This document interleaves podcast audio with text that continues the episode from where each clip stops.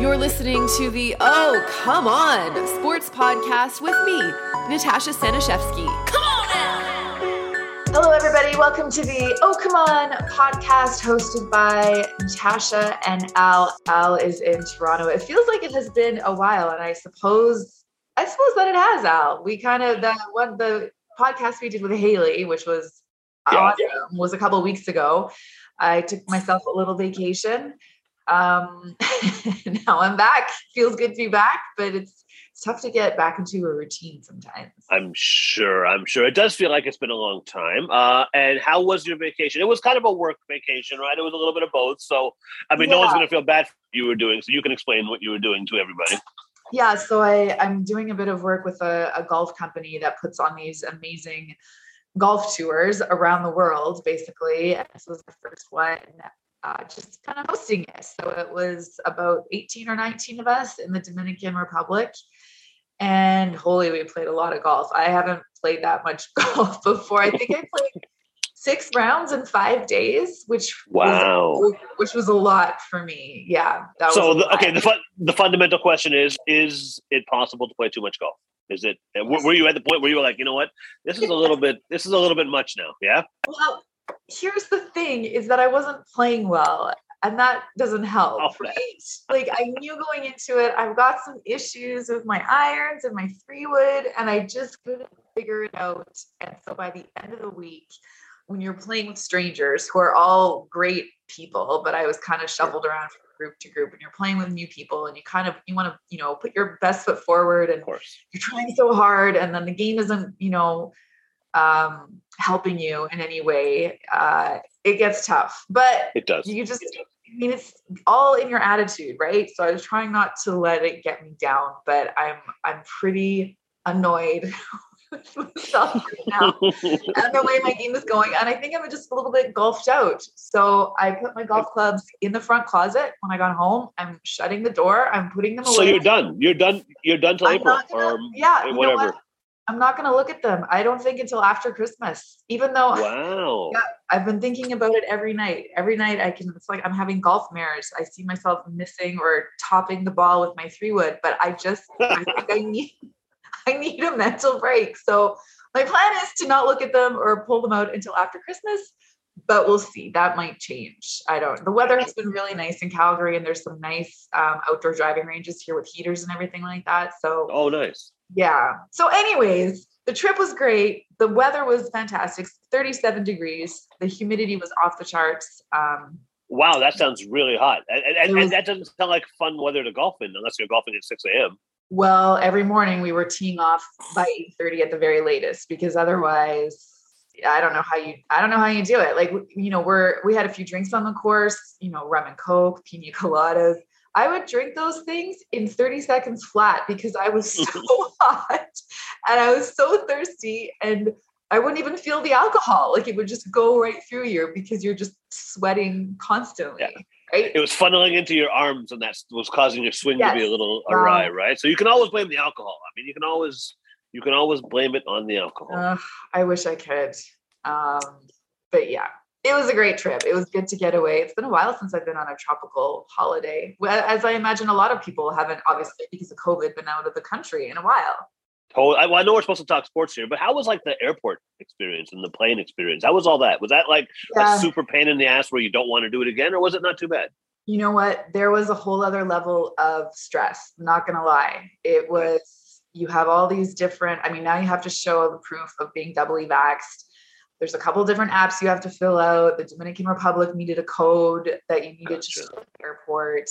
Um, so there is a whole other level, which I didn't love, but maybe it's just a matter of getting used to it. I mean, at the end of the day, there was really no issue getting in or out. It was just a few extra documents, right? Plus your passport and all those things that you have to have at the ready. But uh, it's yeah, allow yourself a little extra time, I would say, going to the airport and read all the fine print and all that kind of sure. stuff going in and out. But yeah, for the most part, it was we had to get a test coming back into Canada, like a, another COVID test 48 hours before coming back.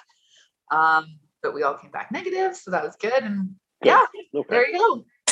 Sounds like fun. There you Sounds go. Like Yeah. Beauty. So um, I didn't pay a lot of attention to sports while I was out there. Not gonna lie, I kind of shut it down. But as my plane was leaving, I, literally as it was about to I know what you're going to talk about here. I know. I knew you were going to bring this up right away. I, I knew it. I knew it. I haven't been paying to- attention, but yeah, I'll go but ahead. This is how we left off. So this is where we're gonna pick it up, of course, is our of course. Pats and the Chargers, and the plane is about to take off, and I was literally buckling my seat, and the Pats held on to win, and I They did. finally won a bet. Finally. Yeah, and not only did you win a bet, you won a underdog on the money line, right? So which Yes. means you won a, a, a bet that technically wasn't supposed to win based on the betting favorite versus the betting uh, a non-favorite. So that is an especially good pick. Pick, and I I, I tip my hat to you. Um, well done. You earned yourself two pumpkin spice lattes off of your off Yeah. of your bill so far. So that's uh, well done. Good choice. Thank I was you. obviously very wrong. Well done. Thank you. So you have you're you're three up on me now, I think, though, right? I am three up on you Close now. the Yeah. gap a little bit. I Okay. am. I am. Um, while you've been gone, can I tell you how the Leafs have been playing? I mean, I know you haven't been paying attention, but can we start? Can, can that be the second thing we talk about? For sure. Let's like do it. the guy six and one in the last seven games. You know, there are. I've been hearing this term, the core four, over the last couple of days, and apparently Oh. it's it's kind of catching on um, in Toronto. Maybe not over in, in Calgary yet, but focusing on you know the top line, of course, of Marner, Matthews, and uh, and Nylander and Tavares in there as number four. And uh, seeing these guys play over the last couple of games, it's been very, very, very exciting. So, uh, like a traditional Leafs fan, I am at the lowest of the low when things go a little bit bad, and now that things are a little bit good, I'm at the highest of the high. So it's the usual, usual playing. But uh, but no, it's been an exciting time in Leaf Town, and and well, all Canadian teams are playing really well right now, right? I don't know if you've seen the standings recently, but uh, your your your guys in Calgary and Edmonton both are playing exceptionally well. Yeah, the Alberta teams are the Alberta teams are hot. You're right. The Leafs are hot. I did flip on the game last night. Uh, I I didn't even watch that closely because I felt like the Leafs had it in the bag so early. Like they were just playing so well. I don't know. I had no faith in Philly, so I didn't watch that closely. But I saw that they won. Sure. So congrats. You know what? It's a, it's, a good point you make there, and I think that uh, about the Leafs having it in the bag early. I think that's been the the issue on the road, especially has they this this was the first game that they've scored the first goal uh, in a road game uh, of Right. nine games, I think, or whatever it is so far. Um, so typically they've been you know playing from behind on the road, and that's not an easy thing to do, especially when your top guys aren't playing as as, as well. But I think that yesterday was a great example of them getting out early. Penalty kill was good. You know, it was uh, it was a, a good, solid all around effort, uh, and against a team that you know quite frankly, they should beat. But uh, but it was nice to see them beat them. Yeah, and I mean, one goal, a one goal lead isn't much, but they just look so much more confident that I just Yeah. I was worried that they were going to lose that one at all. So uh, it's it's good to see them coming together. I don't mind it at all.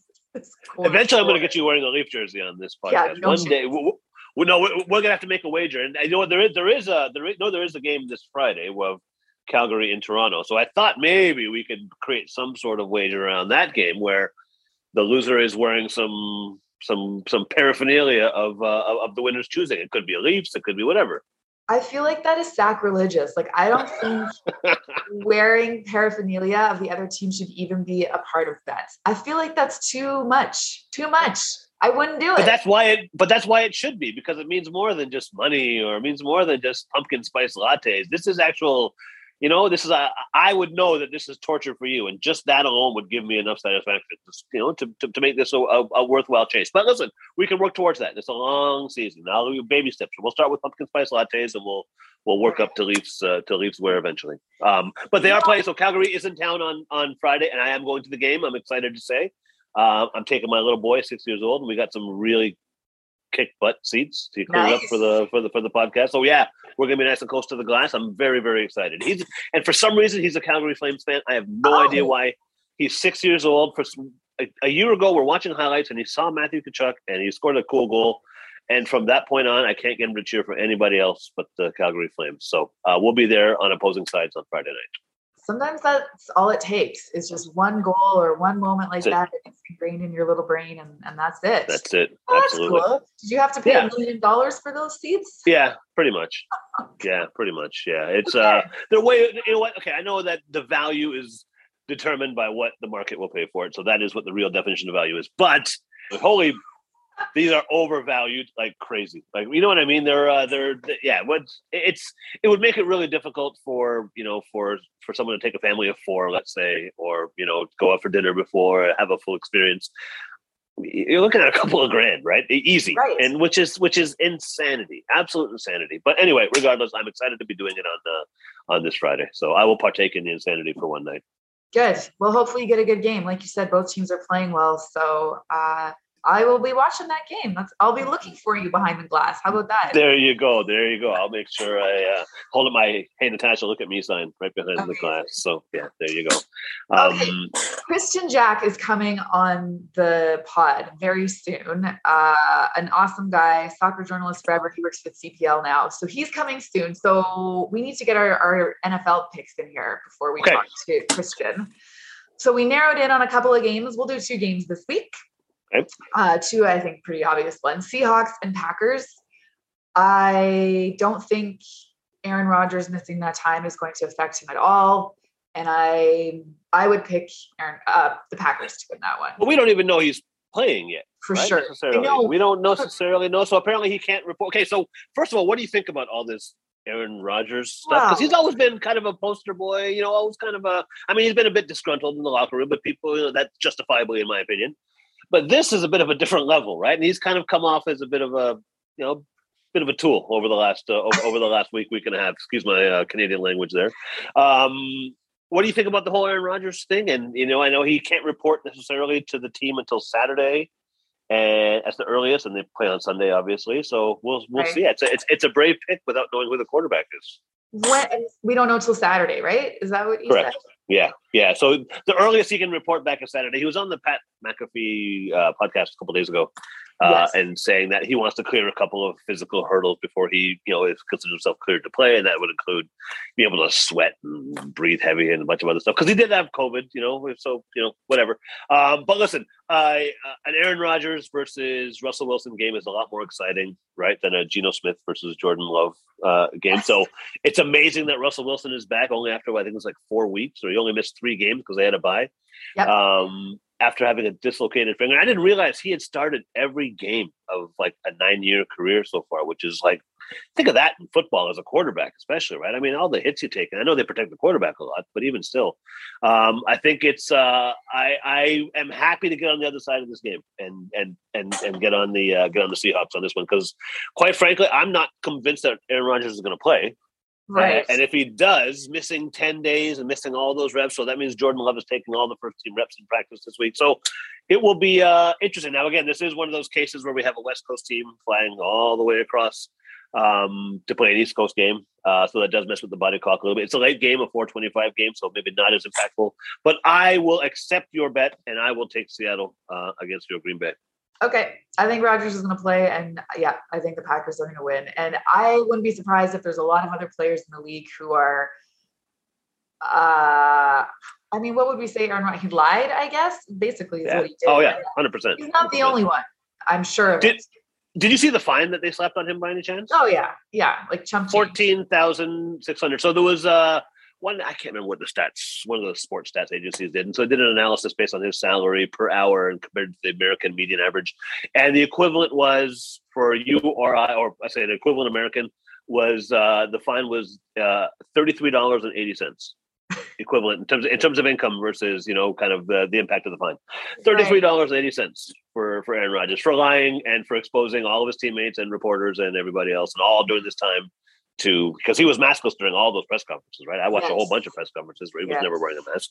Um, so yeah, thirty three dollars and eighty cents. But uh, but look, I think you know he is so important to that team. Like you, we saw last week without Aaron Rodgers, man, they put, they struggled to put up seven points, right? And they had all their receivers. They had Aaron Jones was running the ball. It was everyone except for Aaron Rodgers was in there, and they uh, I think they had they took them till the end of the third quarter to put up seven points. Um, so you can see without them, without sorry, without him, uh, there are going to be a real struggle. Without him playing at a high level, it's going to be Yeah. a real struggle with uh, for, for, for that offense.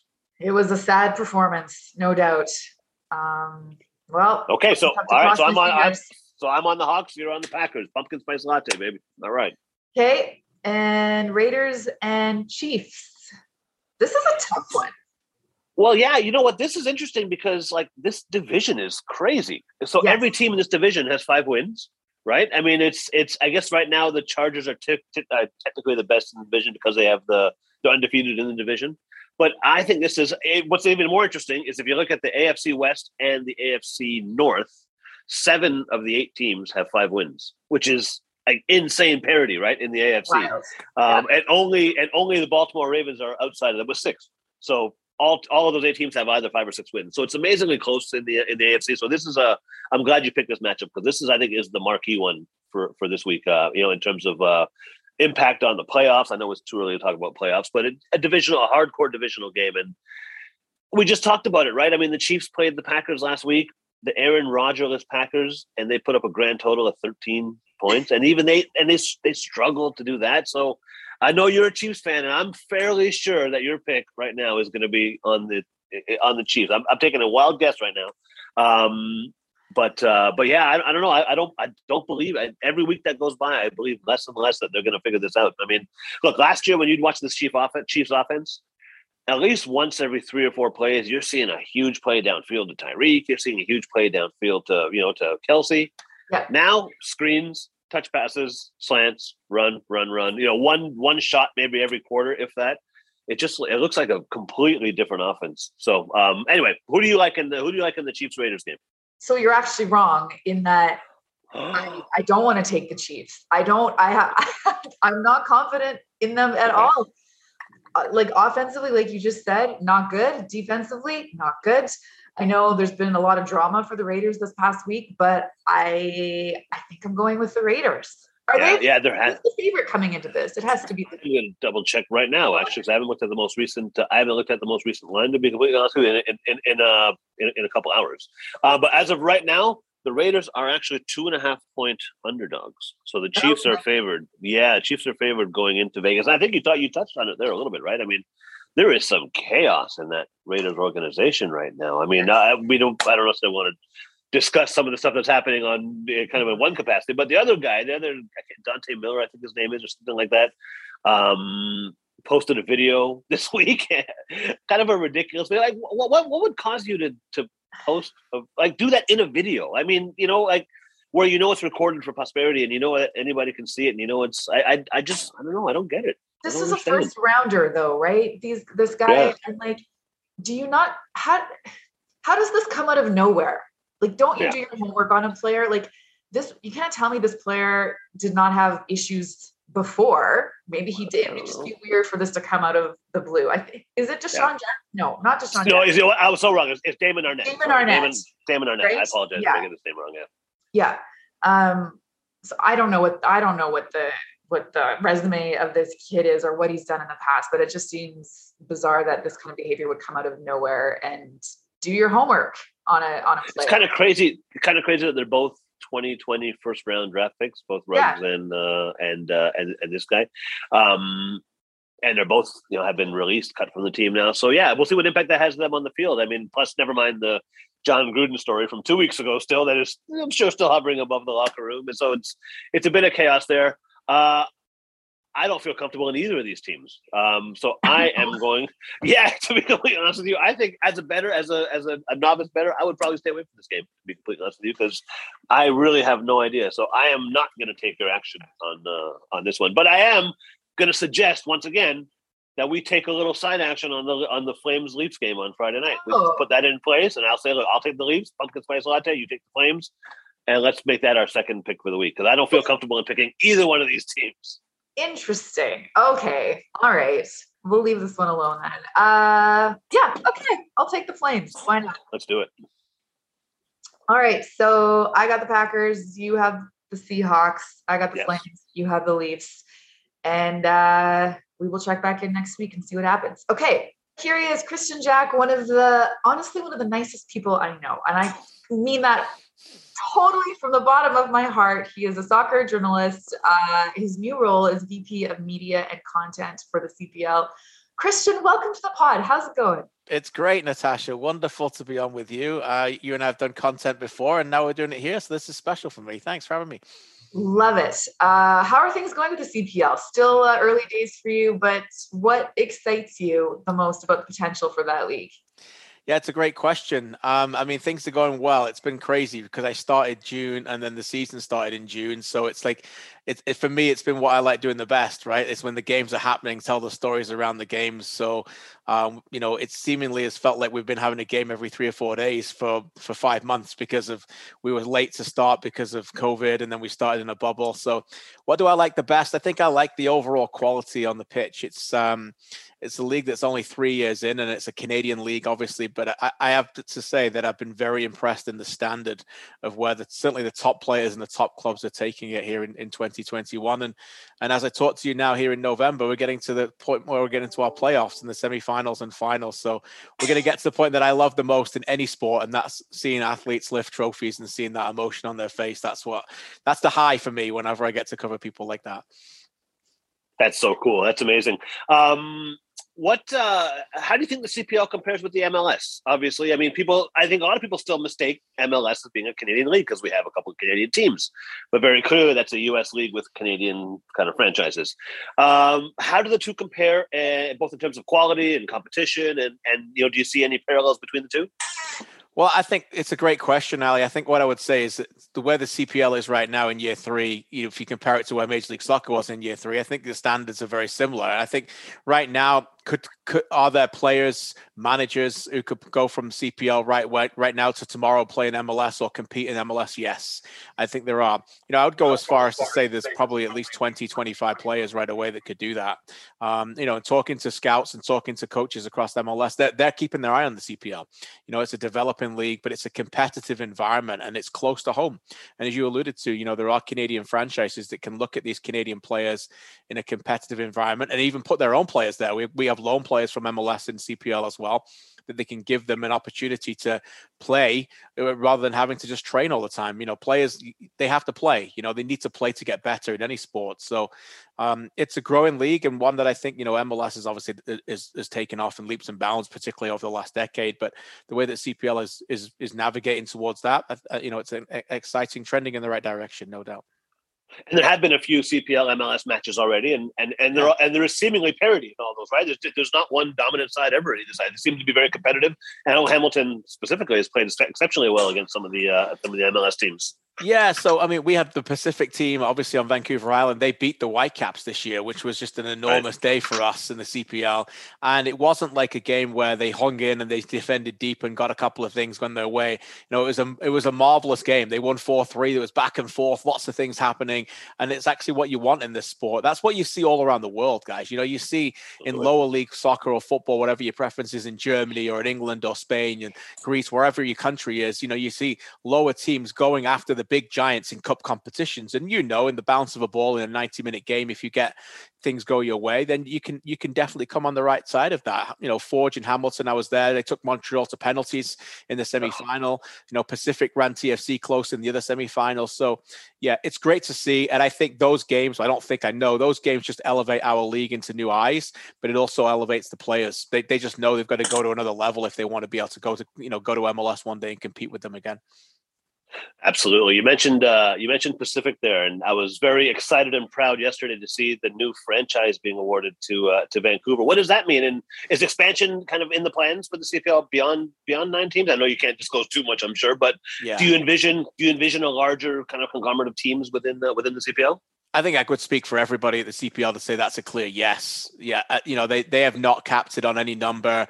They want to be able to make sure that these the organizations or enterprises that take on these projects do everything the right way. And in League One, you've got a, an ability to take a franchise and see whether you can do that, get the fan base, get your business model right to move up to to show that you can go and get a CPL franchise. But you're right, you know, getting Vancouver in our league is just it's just so vital. It legitimizes it a bit more. You know, not only is it a an outstanding outstanding city in Canada. It's a world class city around the world, right? And no disrespect to Pacific, but they should be relishing the chance that they've got local rivals coming in in 2023 because derby games, rivalry games, anything you can have like that in any sport, that's what makes it going, right? You get this, you get the storylines of the fans and and going at Definitely. each other. So uh, it's great. It's great that a, a Vancouver, uh, you know, team is coming to our league as early as 2023. Yeah, I can't see a whole lot of Vancouver. I just maybe taking the ferry ride across to go watch a uh, watch a Pacific game. So this will do a lot for the exposure within the, within that market. Yeah. Uh, my last question, of course, because I'm a bit of a I'm a bit of a gambler, as as you know, and I like to I like to make a wager here and there. Um, who do you like in the CPL to, in terms of the Canadian Championship? I mean, is there, is there a certain team that stands out from other ones? Or is there is there one or two that you think are really the front runners to uh, to look at taking the title this year? Well, we're down to four. You know, Forge are the team at the top of the table. They are the team that's won the last two years. They're the team that is in CONCACAF right now, and they are hosting the first set. They are hosting as, as the first playoff seed. They're going to be hosting the young team from York. Um, but if you're looking to kind of handicap this, York will be, I would imagine, massive underdogs in the game like that. But they've already been to Forge twice this season and won away in that stadium in Hamilton. So they don't have any fear against Forge. Well, a lot of other teams certainly have. So if you're if you're looking to back York, you know maybe there's a chance there they could go there over one game and do something.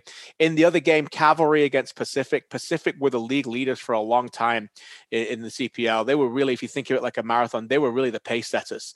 You know, but they've got tired really at the probably the 20th, 21st milestone here a little bit, and they've got key players injured, and now they have to go to Calgary where they've been already this season and knocked them out of the Canadian Championship, but also just played there recently. So I think to answer your question, the teams at home are going to be overwhelming favorites for a reason.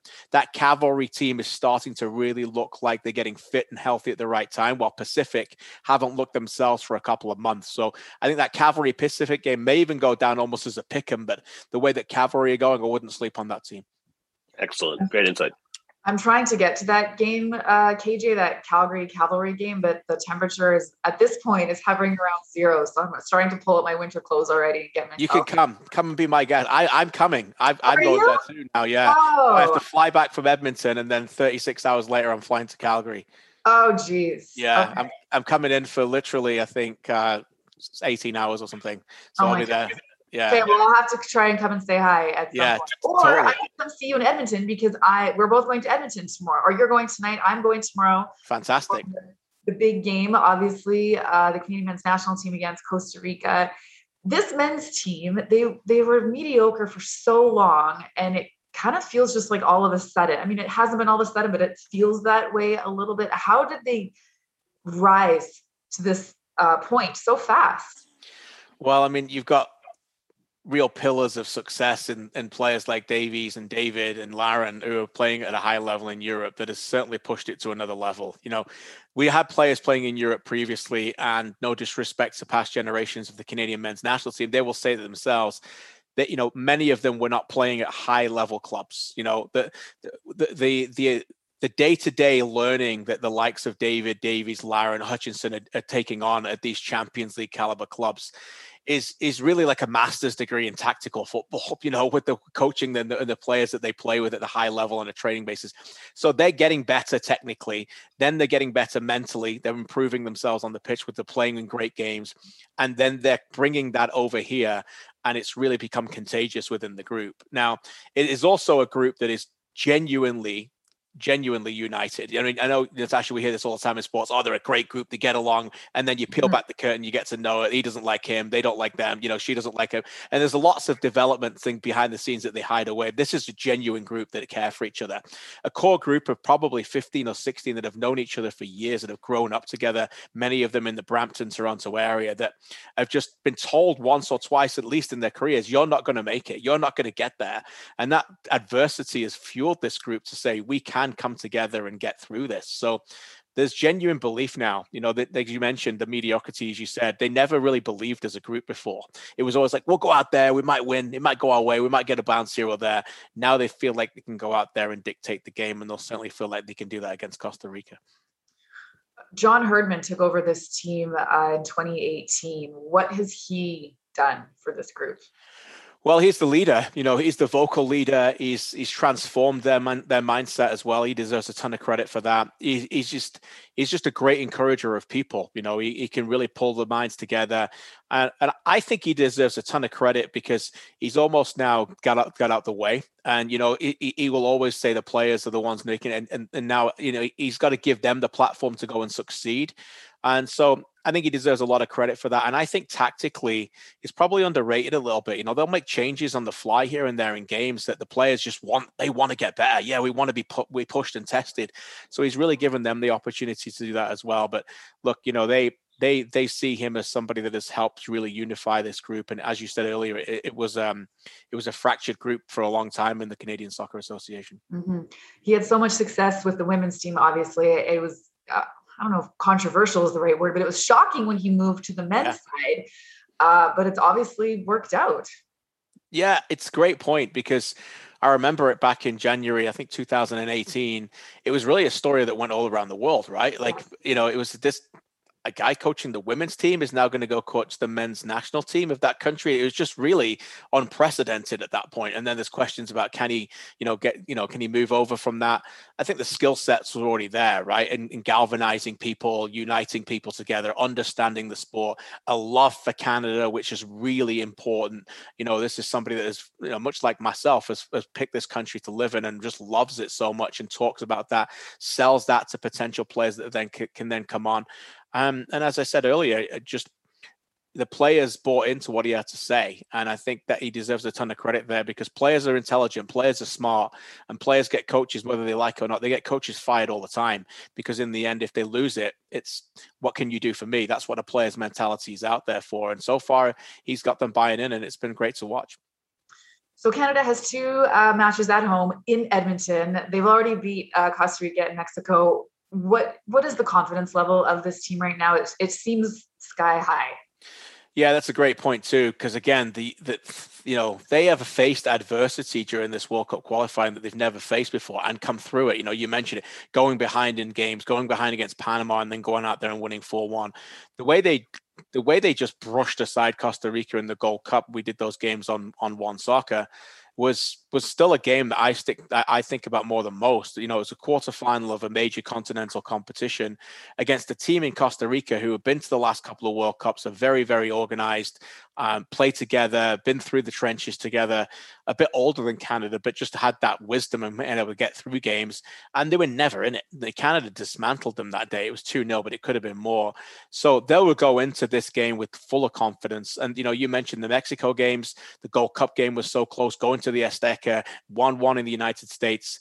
They've got to a point now, Natasha, where they play anybody in the CONCACAF World Cup qualifier and they don't fear anybody. You know, they may not be the best team in CONCACAF, but they're close to it right now. And they, because of the mentally they don't feel like they're going to lose. They step over that white line, the whistle blows, and they think they're going to win. And that's mentally a massive part of their success. So they're in third right now. They have these two games uh, at home and then a bunch on the road. How crucial is it for them to get as many points as they can? Maybe this is a dumb question, but it just feels like they need every single point the, with these two home matches. No, it's not dumb at all. You know, cru- crucially, history has told us getting points away from home in CONCACAF is very, very difficult. You know, we've had teams qualify for World Cups averaging one point per game away from home. So, as I've said, if you can average two points at home and one point away, that's the method for me. That's the success. You will get to the World Cup. I'm, I'm, I'm a firm believer of that. I've run the numbers and I think that's the case. So, home points are crucial. Now, I, I, I think I separate the two games because I think any point against Mexico is a bonus. I know they don't fear them, but that is still legitimately the best team in CONCACAF. So I think that Friday game against Costa Rica is is the biggest one. You know, they, okay. they got to win win that game. Everyone will talk about Mexico, but if you win that game against Costa Rica and suddenly you've got 13 points, the Mexico game is gravy, right? Anything you get from that as a bonus. But I think the Costa Rica game, if they're going to really seriously think about qualifying for this World Cup sooner rather than later, it isn't a must win, but you got to get three points. Get three points against them at home, you get to 13. And as I said, if you don't get anything from Mexico, I think 13 points from the first eight games is still a great return, having played Mexico twice already. Right. That makes a lot of sense. Um, some more detailed questions here, I guess, about players individually. Striker Kyle Larin is back. Who is out, do you think? Yeah, Larin's back in the team. Um, Junior Hoilett is a, is a player that's missed because he's injured. So I think he's a big miss because I think I don't think anyone strikes a ball better than him for Canada. Uh, so Larin coming back, you know, they've got Ike Ugbo now, who's, who's a player that has just basically announced his his eligibility for Canada, uh, who was able to play for Nigeria and England as well. Uh, plays in Belgium, former Chelsea Youth Academy player, who's a striker as a number nine, will compete for minutes as well. So how they're going to fit them all together is a nice problem for John Herdman to have, right? Mm-hmm. The, the depth there. Larin and and and Jonathan David as at, have at times looked quite similar. They both play a very similar position. They come and receive the ball in deeper positions, and sometimes you need strikers to stretch the opposition's defense a little bit more and get beyond them. Um, so it'll be interesting where they fit them in. You know, Kyle Larin's on red hot form. You know, he was injured in the last in the last World Cup qualifying. He watched it from home, much like his Besiktas teammate Atiba Hutchinson. They're keen to come in, so um, I don't think there's going to be as much rotation here. You know, they've got two games in the same city for the first time, so I think it's going to be a competition for the 11 players to go out there and make a difference and see if they can hold on to that spot against Mexico. You mentioned Atiba Hutchinson, uh, the most experienced player on this team how much will that uh, help the squad? Do you think there will be any nerves at all being at home? I think there's always going to be a little bit. Uh, you know, they don't feel like a nervous group. They don't feel like a tight group. They feel tight in terms of how they're connected, um, but they don't feel that. You know, Atiba Hutchinson, as you said, is he's not a rah rah leader. You know, I've had a pleasure of interviewing him and getting to know him quite well over the last few years. He's a soft spoken and as nice a man you can ever meet, but you know, he's a leader by example. And you know, he's captaining in the UEFA Champions League, a team in Istanbul, which is one of the most incredible cities to watch a football match in the, in Europe, with a ferocious fan base. So, you know, he can do that with a very low heart rate. I think he'll be okay in Edmonton. But I do think that you know they're going to understand that the, the closer they get to potentially getting there, that's when the tension's going to come in by obvious consequence. That the fact that right. okay, can they get there? So I think right now in a home game, 40,000 40, plus, which is brilliant, by the way, in Alberta to have that in November. Every credit for the Edmonton fans to buy the tickets. I think they'll they'll embrace it. There's a there's a smile on their faces for a reason. You watch them sing the anthem. As I said, they don't feel they don't look like a nervous tight group at all. Well, I hope those forty thousand uh, blow the roof off. I Edmontonians always show up for things, so I'm not surprised at all at how high ticket sales were. So I'm I haven't been to a game at Commonwealth for years excited to go as well. And I know a lot of people are going to be watching Alfonso Davies. When you, it's his first game um, in Edmonton. Uh, when you watch him play, w- what makes him different to you? Wow, it's a really good question. You know, for me, there's not really a player like Davies in the world. You know, that doesn't make him the best in the world, but there's not a comparison. You know, in sports, we're always comparing this player to this player or this player in this era of this player. And he's just such a unique profile of a player um, because of his age, because of his youthful exuberance, because of his pace, because of his technical ability, ability to play in different positions, left foot, right foot, are very, very good. Um, his, his, his intuition and awareness on the pitch, his instincts, I don't get think talks about enough. Um, and, and quite honestly, I think we're just scratching the surface right now in terms of what he mm-hmm. could become. I never want to be that guy. I've never been that guy about hyperbole, but you know, I do imagine sometimes about what he could get even better. You know, like you know, you, you hope, you know, God willing, that players like that don't get significant injuries because that's when pace is just gone and it never comes back to the elite level that he's at. The game, unfortunately, pulls so much of these players in different directions that they play far too much football. And eventually there's going to be a drop off in terms of form and fatigue and everything. That will happen. He's only 21. Um, but between that happening and then coming over the other end, 27, 28, 29 year old Alfonso Davies, you, are talking potentially about being one of the best players in the world uh, in any position. That's what he could become. And it's just so exciting that he's Canadian and he's proud to be Canadian and he's he's almost a, that perfect face of the organization now and that perfect face. Look, it's great that everyone's getting behind this Canada team but this I still think you need an individual to to kind of instigate that a little bit. And he's become that face of this team, and he embraces it, and he does a great job of it. You know, that's the other thing. As a 21 year old kid, it doesn't intimidate him getting all this people, and this. It's so far he's done a great job of of, of keeping his his feet down on the on the ground a little bit and, and coming through it all. Because I don't know if I, I I couldn't have done that when I was 21. What about you? right. You forget how young he is. Yeah. Right. He's been incredible to watch. Uh, he's really becoming must watch TV, I feel, if you're a sports fan. Um, one more for you, and then we'll get you out of here. The men, we talked about the men, um, how the program has been pretty me- mediocre, mediocre over the past few decades, but now they're in the top 50 in the FIFA World Rankings. how much uh, how can that benefit the men's national program well, it has dramatic effects in getting in the top 50. I'm not one for rankings really because I always think, you know, you know, I don't need a, a, computer system to tell me who's better than anybody else, but it does actually have rank uh, rankings have ramifications for players and getting abilities to go play in Europe. And players in the top 50 now can go get, you know, potential positions in different clubs across Europe because of the ranking system there as well. So, look, people are paying attention to Canada. That's the other thing. You know, when you when the ranking comes out and they see this team that was really in oblivion. It wasn't an afterthought. It was just a never thought. Like Canada doesn't play football at a men's level at a high level anywhere. No one ever thought of them at that point. And now people are paying attention. And of course, when you see these players that I said earlier playing in the UEFA Champions League, people are going, oh, okay, Canada's you know on the rise here. So it's um as I said, internationally the recognition starting to come, and I think that's great because certainly domestically we can see that the success is coming quickly, and people are more and more are paying attention, as you said, particularly when you can sell that amount of tickets to a game called game in, in, in November in Alberta. So this is this means a lot. This is uh, unprecedented times. You know, as I said, when I moved to this great country 20 years plus ago, you know, just riding this wave of the sport and seeing it go forward. You know, we're reaching a, a true crescendo right now. It's it's spectacular to watch you know, I'm laughing because you keep calling it cold in Edmonton in November, but I'm looking at the forecast and it's supposed to be five degrees tomorrow, which is actually not that cold. Take it. So, so are you telling me I should take my big coat out of my suitcase? Is that well, what you're telling no, me? No, I mean, it anyways, but it could it could be minus 20, KJ. Yeah. Like it could be far colder than that. So I'm actually really excited that the sun's going to be out and it's going to be plus five. I'm okay with that. I'm excited too. I, am all over that. I'm good. That's good. So I'm going to say on the broadcast, if it gets cold, I'm going to blame you. I'm going to say okay. I was told. I was told by a local Edmonton, my friend right. Natasha. So we'll see. But I'm so I'm sure inside Commonwealth at that time of night it might be a bit breezy, but that's okay. That's what we want. We want the the opposition to not be up for it, right? Right. And actually, I'm looking for Tuesday. It is supposed to snow, so that might okay. Wow. That's what might what we need to be uh, to beat the Mexicans. There you go. Perfect. All Looking right. Uh, thank you so much for this, KJ. I know you're busy. We got you like at the busy one of your busiest weekends. great. Um, so we appreciate the time.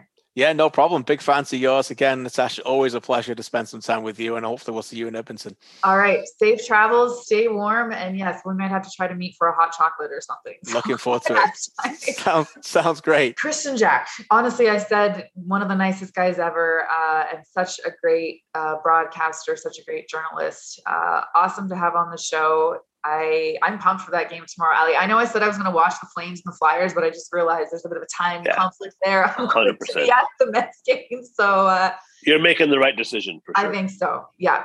Um, okay, Kristian seems like he should have like an MBA in football or something, right? Because right. like I felt like I was talking to an economics professor about economic theory, and he was. It, you ever talk to somebody just think that holy, this this guy knows so much more than I do about what we're talking about right now.